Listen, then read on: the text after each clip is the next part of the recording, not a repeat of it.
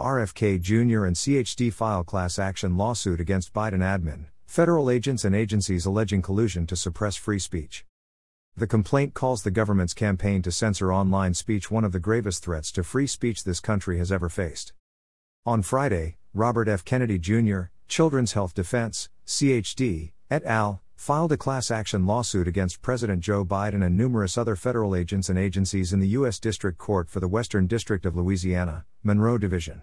The complaint alleges that the defendants have colluded with, encouraged, and pressured social media companies to suppress speech that the government does not want the public to hear and to silence specific speakers who are critical of federal policy.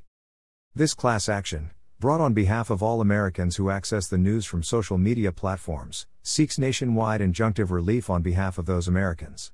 Instead of seeking monetary damages, the claim asks the court to declare that the defendant's conduct violates the First Amendment and to prohibit them from engaging in any form of social media censorship in the future.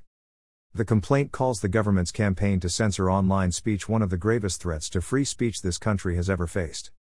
Because of the historically unprecedented power wielded by a handful of behemoth social media companies over the content of American public discourse, the federal government's systematic campaign to induce these companies to censor speech is among the gravest threats to free speech this country has ever faced.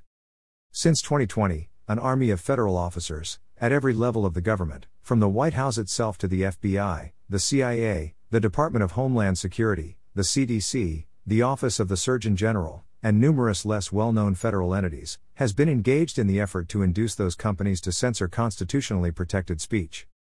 U.S. Supreme Court Justice Potter Stewart said censorship reflects a society's lack of confidence in itself. It is a hallmark of an authoritarian regime. It also violates the Constitution, CHD Chairman and Chief Litigation Counsel Robert F. Kennedy Jr. said. The collaboration between the White House and Health and Intelligence Agency bureaucrats to silence criticism of presidential policies is an assault on the most fundamental foundation stone of American democracy. The most serious threat to free speech of our time, and probably one of the most serious in the nation's history, is the federal government's massive, concerted, and extraordinarily successful effort to get social media companies to censor ideas and information the government doesn't want people to see, say, or hear, said Jed Rubenfeld, co counsel for plaintiffs. This lawsuit challenges that censorship campaign, and we hope to bring it to an end.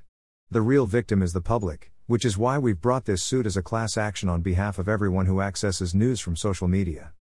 CHD President and General Counsel Mary Holland said If government can censor its critics, there is no atrocity it cannot commit.